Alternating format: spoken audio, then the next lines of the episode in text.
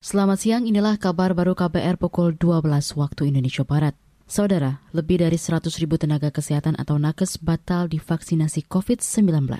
Menteri Kesehatan Budi Gunadi Sadikin menjelaskan, para nakes tersebut belum divaksin karena memiliki penyakit penyerta atau pernah positif COVID-19 dari tenaga kesehatan ini kami melihat lebih dari 100 ribu ternyata batal disuntik karena memang mereka dicirikan pernah menjadi penyintas COVID, jadi kita bisa tunda suntikannya karena kekebalannya masih ada, tapi juga sebagian besar itu banyak darah tinggi. Ya, jadi itu yang kita juga amati, ternyata banyak rakyat kita yang darah tinggi juga, sehingga tidak bisa diberikan suntikan vaksinasinya pada saat itu.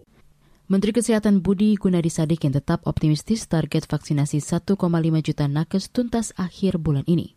Jumlah nakes yang sudah divaksin tahap pertama sampai saat ini mencapai 780-an ribu orang atau baru sekitar separuh dari total target. Kita beralih ke berita selanjutnya. Pemerintah Kota Balikpapan, Kalimantan Timur bakal menambah jumlah tempat tidur untuk pasien COVID-19.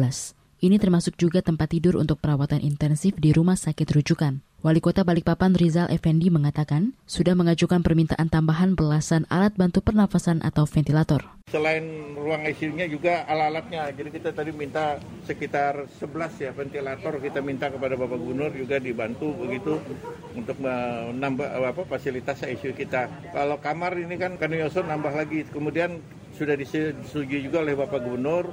Embarkasi aja akan kita tambah 150 tempat tidur.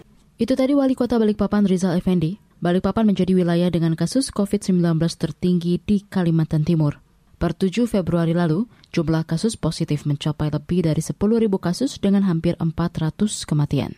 Penambahan jumlah kasus baru rata-rata 100 hingga 200 kasus per hari. Kita beralih ke mancanegara. Amerika Serikat di bawah Joe Biden akan bergabung kembali dengan Dewan HAM PBB tiga tahun setelah Presiden sebelumnya Donald Trump memutuskan hengkang dari lembaga itu. Mengutip antara news, Menteri Luar Negeri Antony Blinken segera mengumumkan keputusan tersebut pada Senin waktu setempat atau Selasa waktu Indonesia.